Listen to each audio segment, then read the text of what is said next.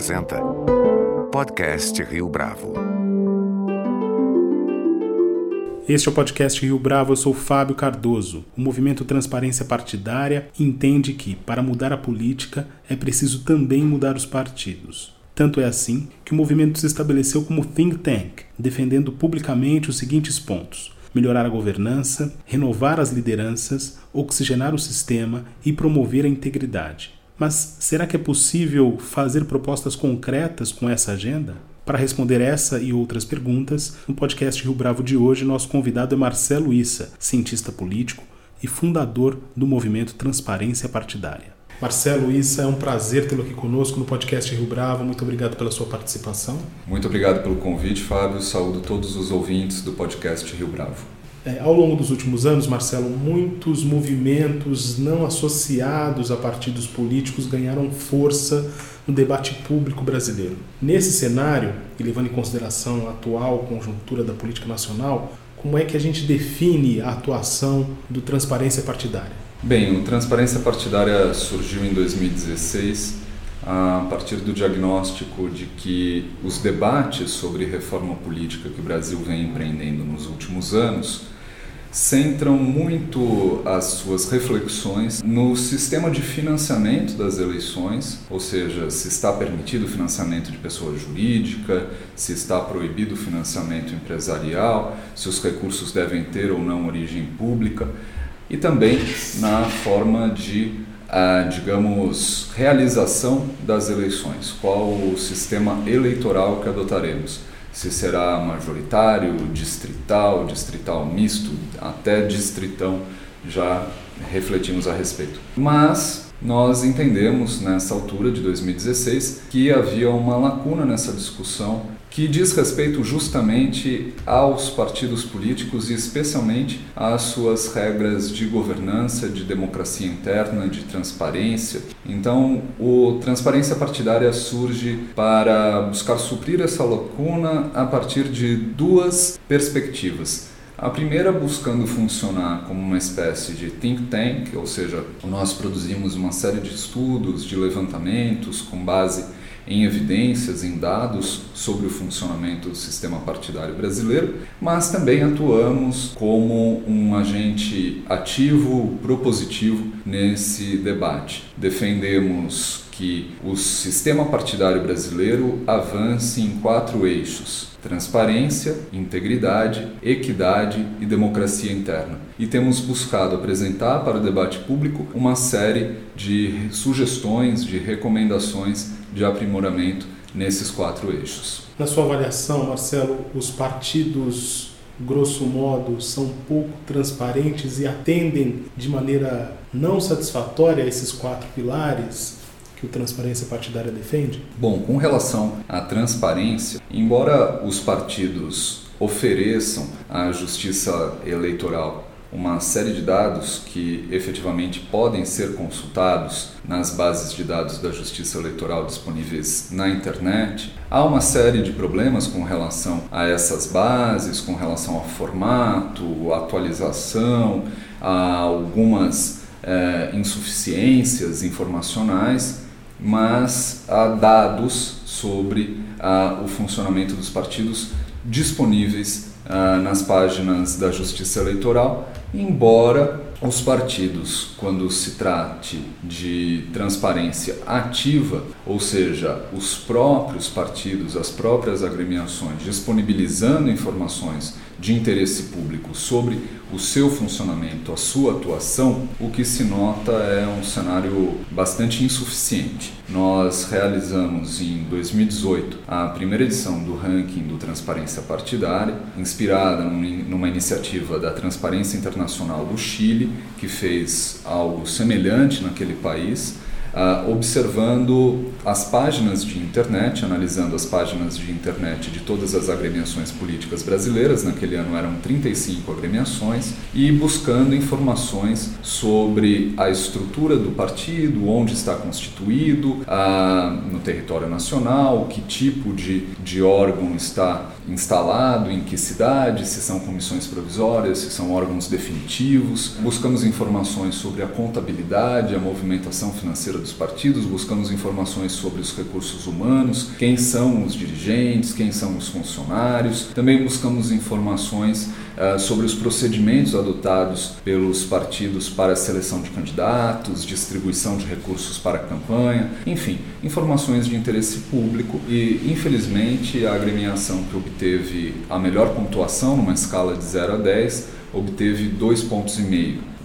Duas obtiveram zero e todas as demais obtiveram entre 0 e 1 um ponto. Então, é, o que se nota é uma preocupação dos partidos ainda insuficiente com transparência. Mas é preciso deixar claro que, quando se trata de transparência da contabilidade eleitoral, o Brasil é referência. Né? Nós avançamos bastante nos últimos anos com relação à transparência das contas de campanha. No entanto, precisamos avançar muito ainda no que se refere à transparência das contas partidárias. São duas sistemáticas distintas, embora os recursos durante a realização das eleições acabem se mesclando, porque recursos do fundo partidário também podem ser utilizados nas campanhas eleitorais, há um tratamento diferente entre as contas eleitorais, que são bastante transparentes, e as contas partidárias, que ainda são pouco transparentes. Na realidade, nós fizemos um levantamento recente. O tratamento que é dado às contas partidárias, e é bom lembrar que os partidos subsistem basicamente com recursos públicos desde 2015, quando foi proibida a doação empresarial para partidos e campanhas, e os recursos do fundo partidário vêm crescendo exponencialmente nesse período.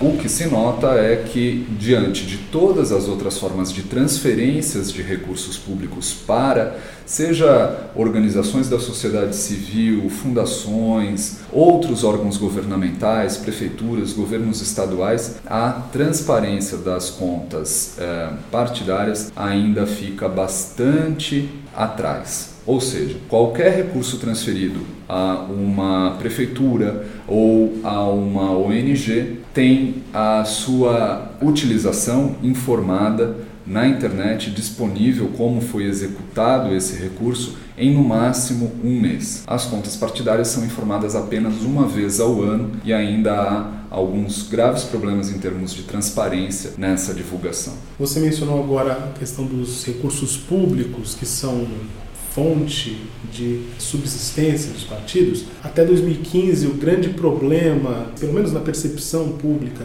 do grande público, aliás, em relação a isso, tinha a ver com a doação privada, ou seja, empresas poderem participar do financiamento de campanha. A partir de 2015 isso não foi mais possível, mas agora em 2019, 2020, o tema do fundo partidário passou a causar algum tipo de estranhamento junto à opinião pública. Qual é a sua leitura a esse respeito? Ou seja, existe aí uma insatisfação permanente por parte da população, é isso? Em 2017 foi instituído o Fundo Especial de Financiamento de Campanhas, o tal fundo eleitoral, recentemente apelidado de fundão. Esse fundo veio justamente para buscar solucionar essa questão referente ao financiamento das campanhas eleitorais. É preciso sempre relembrar que não podemos ser ingênuos. A democracia tem um custo, ou seja, realizar eleições custa dinheiro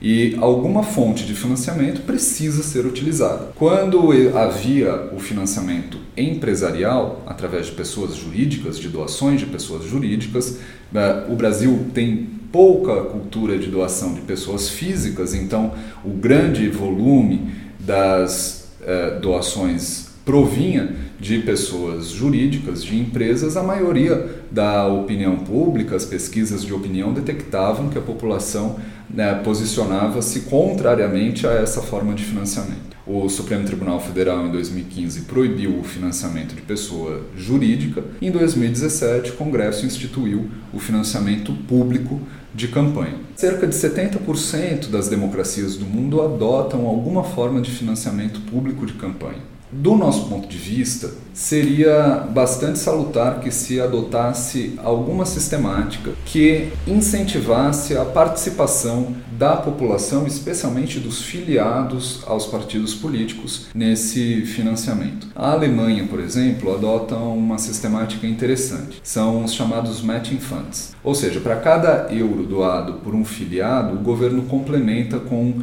alguns centavos. Isso incentiva a participação dos filiados, da própria, digamos, democracia interna nas agremiações. Mas entendo que alguma solução é preciso ocorrer do ponto de vista de um choque de transparência, porque se nós temos recursos públicos sendo utilizados para o financiamento de campanhas, a contrapartida mínima que os partidos e as campanhas devem oferecer é a informar o cidadão nos mínimos detalhes o destino de cada centavo utilizado pelo sistema partidário. E hoje o cenário favorece essa abertura de contas ou mesmo desse processo mais transparente por parte das agremiações políticas? Sem sombra de dúvidas, nós temos condições tecnológicas de avançar substantivamente nesse sentido. Chega a ser até paradoxal porque a justiça eleitoral tem um nível de tecnologia bastante significativo para a realização das eleições. O Brasil também é referência desse ponto de vista. Nós conseguimos rapidamente realizar as votações e apurá-las. Por outro lado, o nível de tecnologia envolvido na auditoria das contas partidárias e ousaria dizer também das eleitorais é ainda muito baixo. Basta dizer que em algumas ocasiões, a análise das contas partidárias já prescreveu. A Justiça Eleitoral acaba de encerrar a análise das contas referentes ao ano, aos anos de 2013 e 2014, ou seja, há um déficit temporal bastante grande quando se pensa na auditoria das contas partidárias e é ainda mais contraditório quando se observa a realidade ou se compara essa realidade das, das contas partidárias com o que acontece no âmbito da Receita Federal, por exemplo. São mais de 25 milhões de declarações de imposto de renda todos os anos que a Justiça Eleitoral consegue processar e analisar rapidamente porque há tecnologia envolvida. Os partidos são pouco mais de 30 e nós não conseguimos a fazer um processo de auditoria a contento dessa contabilidade, do meu ponto de vista, porque ainda falta avançar significativamente nesse sentido da tecnologia, da, do accountability, do aprimoramento dessas práticas. Você falou isso antes da entrevista começar, da importância do ano de 2017 para o Transparência Partidária. Compartilha conosco aqui, para os nossos ouvintes de modo geral, por que, é que esse ano foi tão relevante para vocês. Em 2017, uh, iniciava-se um debate sobre reforma política, mais um dos tantos que nós já empreendemos no Brasil, mas sempre realizado esse processo de discussão sobre reforma política de maneira bastante atropelada, porque é preciso sempre respeitar a tal anualidade com relação às regras que alteram as dinâmicas eleitorais. Então, eu também comentava que nesses anos ímpares alteram-se as leis eleitorais, todo o arcabouço da legislação eleitoral, para a realização de eleições no ano seguinte, nos anos pares. Isso ocorreu em 2017 e, a bem da verdade, nós nunca realizamos duas eleições com as mesmas regras. Então nós sequer conseguimos avaliar as nossas regras eleitorais, saber se são boas ou não, porque nunca realizamos duas eleições com as mesmas regras. Em 2017, nós havíamos produzido um extenso estudo sobre justamente as prestações de contas partidárias. Apresentamos essa análise uh, na Comissão Especial de Reforma Política da Câmara dos Deputados conseguimos obter ali uma alteração na legislação dos partidos políticos que viria a favorecer mais transparência nas legendas. No entanto, esse dispositivo terminou derrubado no plenário, mas nós obtivemos junto a uma interlocução bastante profícua com a Justiça Eleitoral, logo nesse, no final desse ano, início de 2018, a implantação aí pela primeira vez do sistema eletrônico de prestação de contas partidárias. Foi, do nosso ponto de vista, o primeiro passo para começar a abrir a chamada caixa preta dos partidos políticos. Uh, até esse ano, os partidos prestavam contas em papel, sem uma padronização adequada, então, logo de cara, para a transparência partidária, ficou bastante evidente que a primeira providência seria a instituição de um sistema eletrônico para a prestação de contas pelas legendas, para que isso, uh, toda essa contabilidade pudesse ser padronizada e processada com mais facilidade. E desde então nós temos conseguido realizar uma série de análises e estudos comparativos que demonstram como os recursos têm sido utilizados pelos partidos, embora ainda falte muito aprimoramento, muito detalhamento, inclusive, do destino desse dinheiro. Recentemente, uh, o Partido dos Trabalhadores comemorou 40 anos de sua fundação e até esse instante é um dos poucos partidos que tem grande capilaridade junto à população, junto à sociedade brasileira. Que leitura a gente faz disso, levando em consideração o fato de que nos últimos anos o Partido dos Trabalhadores se viu envolvido em uma série de escândalos? Como é que você lê esse, essa conjuntura? Olha, Fábio, eu entendo que os especialmente os partidos que surgiram após a redemocratização, apresentavam-se naquele momento como projetos bastante modernos, eh, bastante generosos do ponto de vista de seus programas, buscando reduzir desigualdades, buscando modernizar o país, aprimorar as nossas dinâmicas econômicas e sociais, mas ao longo desses mais de 30 anos, o que nós vimos foi a degradação desses partidos no sentido do envolvimento dessas agremiações em uma série de escândalos de corrupção. É sempre importante ressaltar que esses fenômenos que acometem a vida partidária brasileira não são exclusivos dos partidos políticos, ou seja, problemas de corrupção, concentração de poder, falta de transparência, também estão presentes em toda a vida social, em todas as outras, ou boa parte das demais instituições. Ocorrem nas empresas, ocorrem nas universidades, ocorrem nas igrejas, nos clubes. Ah, é um fenômeno social, humano. No entanto, os partidos desempenham uma das funções públicas, quiçá a função pública mais relevante, que é justamente fazer a mediação entre a sociedade e o poder político. E desde, como comentávamos anteriormente, pelo menos 2015, financiam-se uh, fundamentalmente com recursos públicos.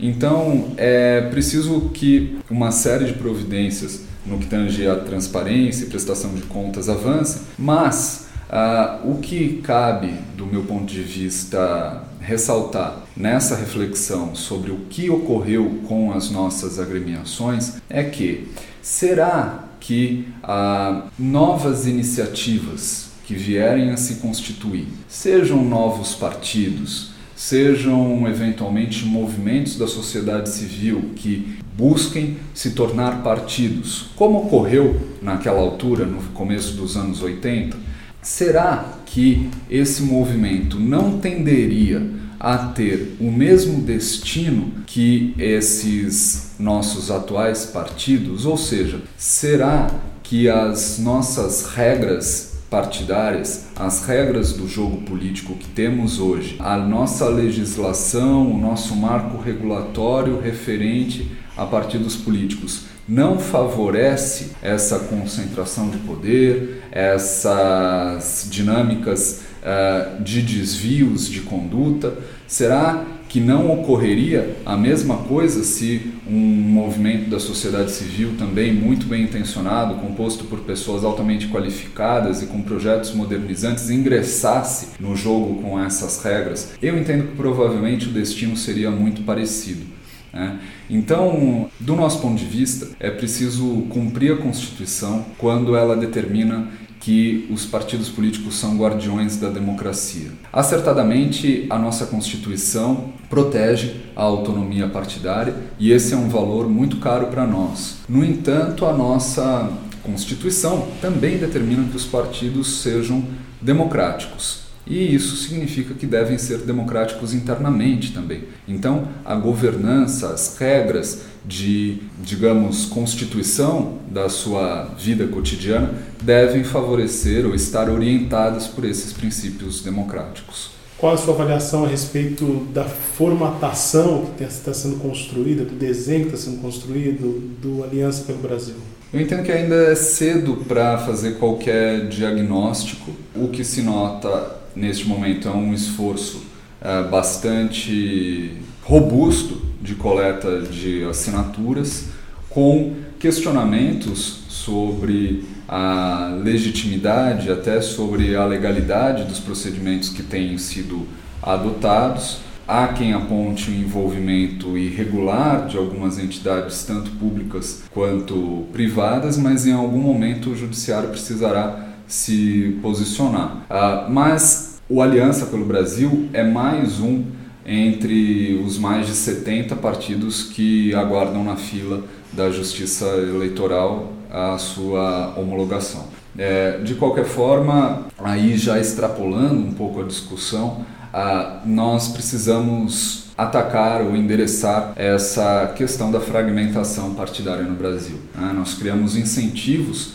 ao longo das últimas décadas para a proliferação de partidos políticos. Ah, hoje nós temos uma taxa de partidos efetivos que é a mais alta do mundo, e isso cria uma série de dificuldades para o funcionamento do sistema político como um todo. Então, a criação de novos partidos não nos parece a priori solução para as nossas mazelas, para a crise de representatividade a crise de funcionamento do sistema político. O que, do nosso ponto de vista, precisa ser melhor endereçado é uh, o funcionamento dos partidos que já existem, as regras de governança, de transparência, de integridade e de equidade que uh, atingem os partidos. Marcelo Issa, foi um prazer tê-lo aqui conosco no podcast Rio Bravo. Muito obrigado pela sua entrevista. Eu que agradeço, é, estamos à disposição. Muito obrigado aos ouvintes.